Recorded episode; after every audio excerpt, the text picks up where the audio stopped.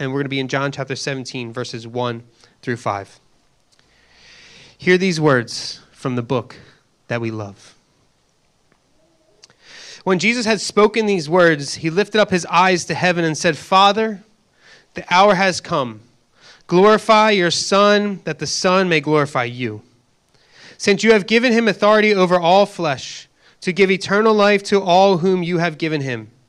And this is eternal life, that they know you, the only true God, and Jesus Christ, whom you have sent. I glorified you on earth, having accomplished the work that you gave me to do. And now, Father, glorify me in your own presence with the glory that I had with you before the world existed. This is the word of the Lord. Thanks be to God. Um, I was trying to think of, you know, something to say. If you read that scripture again, or if you're looking in your Bible, several times it says glory, glorified uh, throughout it. And I was trying to think of this example of what I could use. But, like, think about the last place you visited. Or maybe think about uh, I'm a Cleveland sports fan. I'm from Ohio, okay? So you can kind of pity me a little bit. Um, but also, um, I remember when a few years ago, that the Cleveland Cavaliers won a championship, right? And I'm sure you can remember when Philly won the championship a few years ago. Now uh, it's a little bit different. But as we look, or as you think about that, I remember uh, my wife is from Philadelphia originally. She's from the King of Prussia area. And I remember her, uh, hearing sign or hearing uh, news stories and whatever. They had to Vaseline the uh, light post out here because they didn't want people destroying it. But if you remember the like the parade, if you went to it, uh, I didn't go to the Cleveland parade. I live about a couple hours south, uh, but I remember watching on TV. And Cleveland's only like 500,000 people, but something like three or four million people went to this parade, and like the city was rocking. And it's like this. You're just watching this one bus the whole time, right? Like all this glory and all this excitement that's happening. Or like uh, maybe you've been to the Grand Canyon or you've been somewhere like that's just awe beautiful and like one of the places I always think about, um, my sister studied uh, in France for a few years when she was in college, and I went to go visit her, and we went to Normandy, right? Like you hear all the stories of Normandy, all the glory that comes with it, and when you are there, there's all these graves, and you just wonder if you've ever have been there. It's just cliffs the whole way, and you just think about how did they do this? Right? Like, how did these men climb this cliff as they're just getting shot at? But they did it somehow. And it's just like this awe moment you're at, right? You don't have anything to say because you can't say anything. And this is what God is getting, and I think what the Apostle John is getting here. Uh, as you know, you're starting the upper room discourse. Um, but see, this upper room discourse, this part is called the high priestly prayer. Right? And Jesus here, he's praying, he's asking God the Father to glorify him. And see, he starts this prayer, it's very intimate. Um, and it's actually parallels, if you follow this prayer, uh, the Lord's Prayer that you see in Matthew 6 and Luke 11. And this Lord's Prayer, right, it starts off, Hallowed Father, right? Our Father, hallowed be thy name. Right? And hallowed is just this other term that we use to mean to glorify, right? It's to holy, to that's consecrated, that's sacred, that's revered. But see, glorification is just not this honor, praise thing. Here, what I think John is trying to use is splendor, right? This great splendor of something. I'm going to read this section in Revelation 4 that I think pictures this. I know a few months ago you read Revelation, so maybe if you can picture this part. Right? In Revelation 4, John gets this vision of the throne room. Says, At once I was in the Spirit, and there before me was a throne in heaven with someone sitting on it. And the one who sat there had the appearance of jasper and ruby. A rainbow that shone like an emerald encircled the throne. Surrounding the throne were 24 other thrones, and seated on them were 24 elders. They were dressed in white and had crowns of gold on their heads. From the throne came flashes of lightning rumblings and peals of thunder. In front of the throne, seven lamps were blazing. And these are the seven spirits of God. And in front of the throne, there was what looked like a sea of glass, clear as crystal. And see, I, I, we don't even get a picture here a full picture here of what John is seeing because I'm sure it's so unbelievable. He can't, you know, you, can't, you just can't word it correctly, right? And we can't word it correctly because it's something that we have never fully experienced. And see, this is the splendor, this is the glory that Jesus is praying for to return back to the throne room. All right, and I'm going to talk about this glorification of Jesus in three ways today, right? The glorification that's fulfilled in his life, death, and resurrection, why we struggle to glorify God, how Jesus glorifies him perfectly, and what it means for us that Jesus is glorified. So, if you, uh, I know you're not a church that follows a confession or a catechism, but uh, being at Westminster, there's this uh, confession, catechism. It's basically a systematic theology that people wrote way long ago. Uh, and they wrote this one in the 1600s, and so I have to memorize it because of the school I'm at. And um, and what they said, the first question of the Westminster Lar- Larger Catechism is they say this Man's chief and highest end is to glorify God and fully enjoy Him forever. And so the goal for us, no matter if we are a Christian or aren't a Christian, is to fully glorify God with all we do. But see, the problem is uh, we we're glory thieves. We steal His glory. We do things to try and steal His glory. And see, we live in a culture of self glorification. Um, I don't have, uh, I only have Twitter. I don't have Facebook or TikTok or whatever. Uh, probably as someone who's 31, that's probably, and a millennial, that's probably not cool. Um, but see, my own definition of, and what we do is we just self glorify ourselves all the time. And like we, I remember, this was a few years ago, my wife was talking about someone who had these like picture perfect pictures of her and her kids. And that's what we try to do. We have these like snapshots of all these perfect moments all the time. But like that's not who we are in real life. That's not all the dirty stuff that happens with us. And we try to promote our own platform, right? And so what I what I kind of identify this self uh, glorification, this thing I call it is we put our will before God's will. See, we post every thought and idea and event and action online just so that we get these likes and these comments, no matter if it's good or bad. I feel like sometimes people just post things so that they'll, I mean, there's, I'm sure there's people that you know, and even people who make money off of doing this, they'll post things online just so that people say the opposite, right? And they get in conflict with them. And I also used to be um, a high school math, middle school math teacher before I became, um, or before I went to seminary, and I'm trying to become a pastor.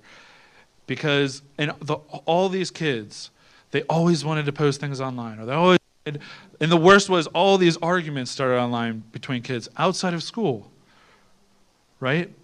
And they just wanted all these likes. And the funny thing is, one, it's driving us farther apart and two, um, there's tons of studies that show that it is driving up suicide like crazy. And see, this is the thing too that comes with our self glorification. Maybe you're here today and maybe you're thinking, you know what? I've done some good things in my life. They probably outweigh all the bad things I've done. But I would say this too even the good things we do are to self glorify ourselves at times and even if you're a Christian. And so I have these five signs that we're a glory thief. All right, and the first one is I'm more concerned about what others think of me. See, one of the best things the enemy Satan does to distract us from serving is having us be more concerned about ourselves. We care more what others think or what others say and we spend so much time thinking about whether this person or that person thinks about us that we forget what our main goal is. And this turns us into having the glory seeking behaviors. And when we do things that will get others to give us the temporary glory high, like I said earlier, people will post things online, whether it's good or bad, just to get that self glory that they want. The second thing that we do is we fear moral failure. failure. Right? We again, we don't like to post that we've messed up, that we've screwed up, that we're dirty, that we're have these terrible thoughts all the time that come through our head that probably aren't the greatest reflection. And see, when we have these failures, it distorts what people think of us and it ruins us. And see, since we're seeking glory, what we try to do is we try to hide those moral failures. We don't bring them to the light. And we end up just being this pretend image of a human or of who we are that we've made up in our head. And we're not our real selves.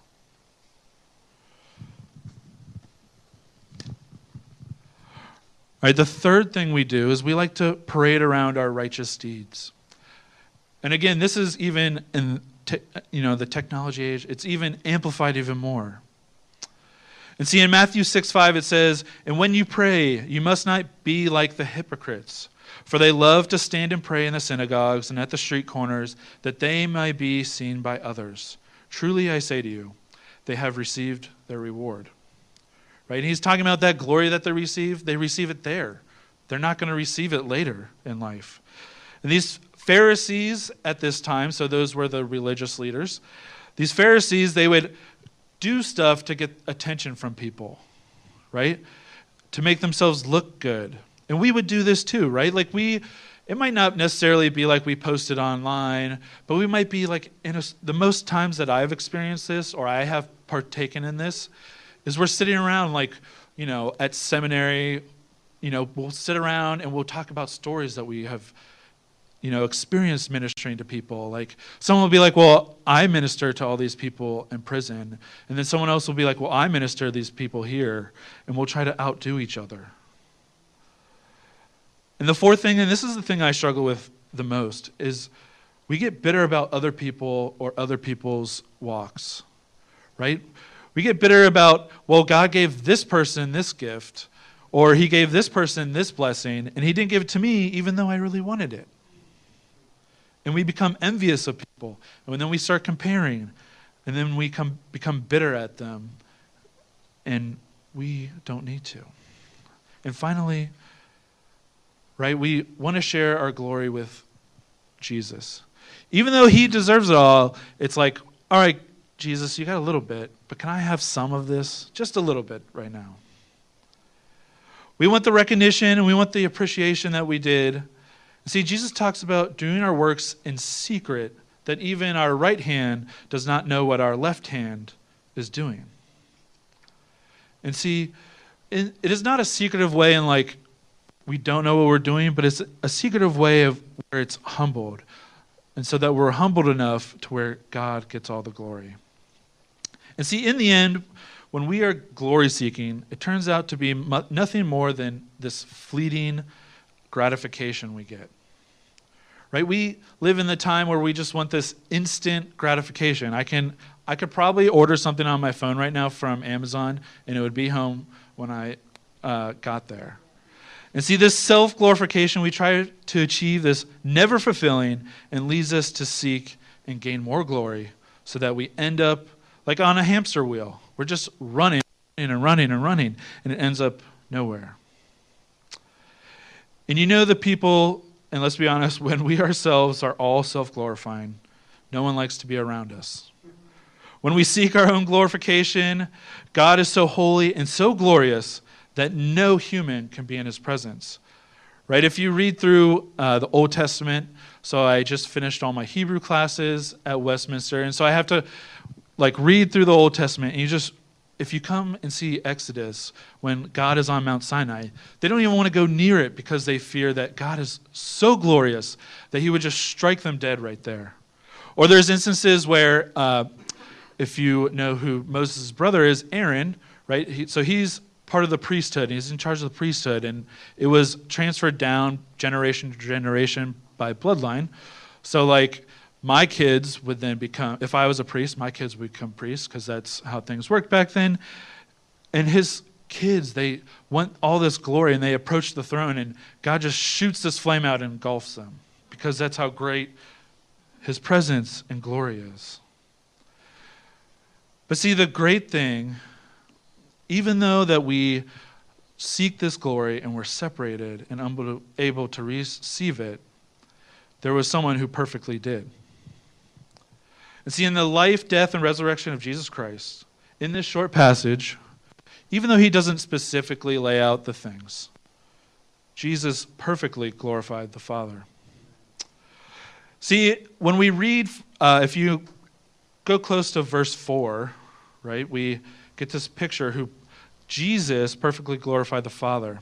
It says, I glorified you on earth, having accomplished the work that you gave me to do.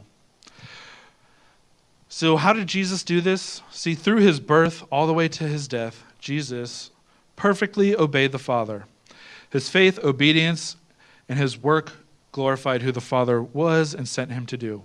Every sermon he preached, all the training of his disciples, every prayer he gave, all the sick he healed, all the lame who, made, who he made walk, and everything he did was to glorify the Father.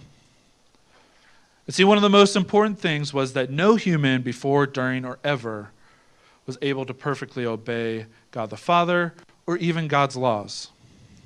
God had given these the Israelites laws to obey, and none of them were able to do it. Every person is a breaker of God's law. But Jesus perfectly upheld and, f- and followed God's law. Many of us might say, well, of course Jesus did. He was able to. He lived, he was God, right? So he was, of course, he was able to perfectly obediently live this. Yes, this is true, but he also left his glory and his rights behind in heaven. Right? That's why, if you remember when Jesus was baptized, the Holy Spirit came upon him, right? Like a dove, it says. And he was only able to do it by walking obediently with the Spirit. And see, this is not to say he left behind any of his deity, because he did not. He left behind his rights and his glory as the right king. And Jesus could have easily made himself king of the universe, but instead became a humble peasant born in a manger so that he could perfectly obey God as an average, normal human being to the cross. And second, in Jesus' death, he glorified God the Father. Jesus' first petition is Father, the hour has come. Now, if you read uh, Jesus' first uh, miracle that he does, right? When his mom approaches him, it's kind of this awkward phrase where he says, Woman, my hour hasn't come yet. Right? He's saying, My time hasn't, my time to die hasn't come. It's not a 60 minute time that it's saying. It's saying like this time frame that I'm supposed to die, come and die, hasn't come. And I'm sure that as you've talked about the upper room discourse, this is the night, right? This is the night before he's led to be crucified. And it's talking about this time. And Jesus is specifically saying, The time has come for me now to come and die. In the petition, Jesus is praying to the Father because he is beginning to feel the weight of everyone's sins on his shoulder. Jesus still perfectly obeyed the Father to his horrible death. And many people will say Jesus did this because he loves sinners, which is partially true, which is true. But I think the more and more I read this, Jesus did this because he loved and wanted to glorify the Father. At, in the climax of God's glorification is in Jesus Christ and his cross, where all of men's sin and death were laid upon Jesus. All the glory thieving I talked about was placed upon him. Something that, that uh, we humans see as shameful was actually the most beautiful and glorious act ever performed. As we were stealing his glory for ourselves, Jesus laid aside his glory so that we can gain true and everlasting glory. And see, his glory is also seen in his resurrection. See, Jesus' res- resurrection shows the fulfillment of his petition he asked that his Father would glorify him. Jesus asked to be glorified back to the glory that Jesus and the Father shared since eternity. If you read in that uh, in this passage, right, it says, Father, let me return to the glory that comes. See, the resurrection demonstrates that Jesus, blood of the new covenant, saves his people from their sins. And apart from the resurrection, there would be no reason for the cup of memorial at the Lord's table, because there's no reason to anticipate that we need this. And then in Jesus' ascension, he was placed and sits at the right hand of the Father. If you remember that Revelation 4 passage we talked about earlier, right? That's where Jesus is sitting. All that wonder, all that, that jasper and the rainbow coming from him. He's sitting there, and there's creatures there who continuously say, Holy, holy, holy is the Lord God Almighty, who was and is and is to come. And in, in, in this, when Christ has returned to his glory, Jesus is given two things. If we look back in verse 2, it says, Since you have given him authority over all flesh to give eternal life to all, all whom you have given him. Right? So Jesus is given authority over all people, not just those who accept him, but all humans. Right? This Greek word is an all encompassing word. It's all the humans who have lived, all the humans who are living, and all who will live are under the authority of Jesus. See, no matter if you're the greatest Christian or a staunch atheist, you're under there. And because of this authority, Jesus is able to give eternal life, something which only God had the power and ability to do. So, what does this mean for us? Well, first and foremost, the only way to achieve eternal life is through faith in the life, death, and resurrection of Jesus. Jesus simply in his prayers says it this way And this is eternal life, that they know you, the only true God, and Jesus Christ, whom you have sent. To know God the Father, we must know Jesus. I talked about earlier how we are all glory thieves, and deep down, all of us are seeking our own. But true everlasting glory can only come through Christ. Maybe you're here today and you're not a believer, and maybe you're asking the question isn't there another way to experience God's glory? And this is kind of the question of well, aren't all religions the same? And the simple answer is no. Because in Christianity, there's only, see, in all of the religions, it's, I have to do, uh, I was having dinner with, um, a couple nights ago with someone who's Muslim, right? And they practice all these this piety that they, you know, practice Ramadan and they uh, pray so many times, pray so many times a day, right? And they have to do all this stuff to get to achieve this glory. But see, in Christianity, it's the total opposite.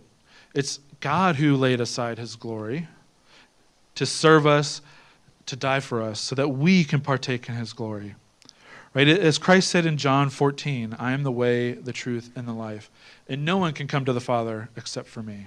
All right, and I think there's three things that this glory gives us. First, it gives us intimacy. See, we experience God's glory intimately.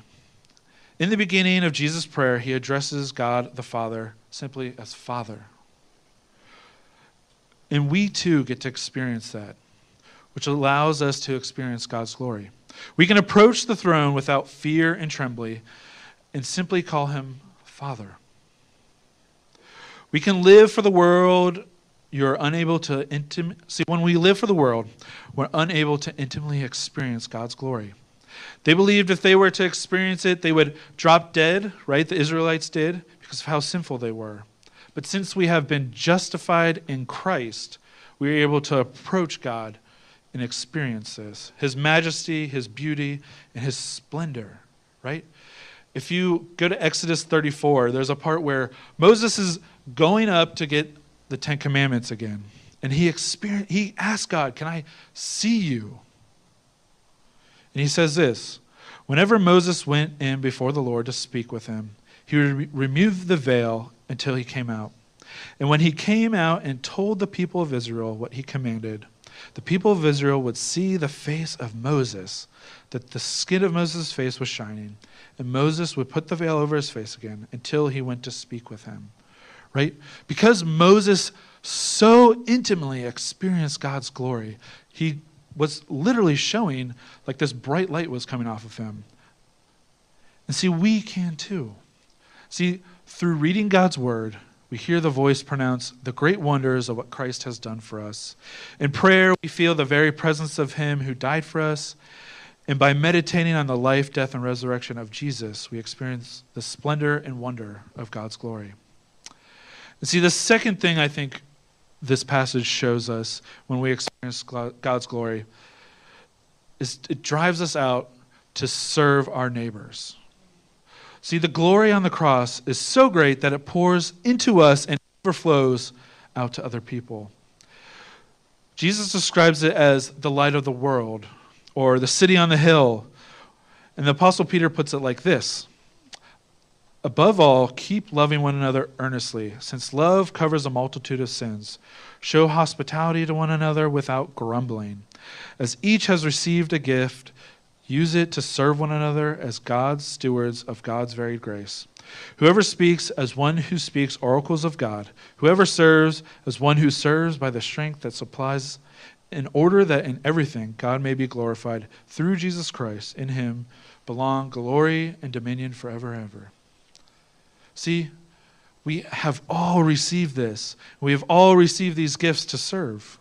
Think about this. When in Mark 10, Jesus says, he's, you know, there's this part where they're trying to glorify him. They're trying to put him as king. And he says, No, I did not come here to be glorified or to be a king. I came to serve and to die for people. And see, we're called not to be sidelined by these gifts, but these gifts to serve others, to bring glory to God. And see, we should remember that these gifts are given to us by God's grace, and it is by the will of God that we should use them to glorify Him in all that we do. And my last point and my closing point is that we live in the already, not yet part, right? And what I mean by this is uh, if you want more on this, um, you can read this man named Geerhardus Vos. He died decades ago. Um, but we live in this part, or we live in this part of life where we already get to experience part of God's glory. See, we get to experience salvation and redemption and adoption of God's family, and we get to receive sanctification. Right now, in this present age, God shares his glory with us, along with all these spiritual blessings. We live in this world stained by sin, and since we live in this world, we do not experience the fullness of these blessings. And that's the not yet part. We do not get to experience this fully until we're in heaven. Since we get to experience it part now, we can have hope in which we will experience His glory in fullness when we are resurrected.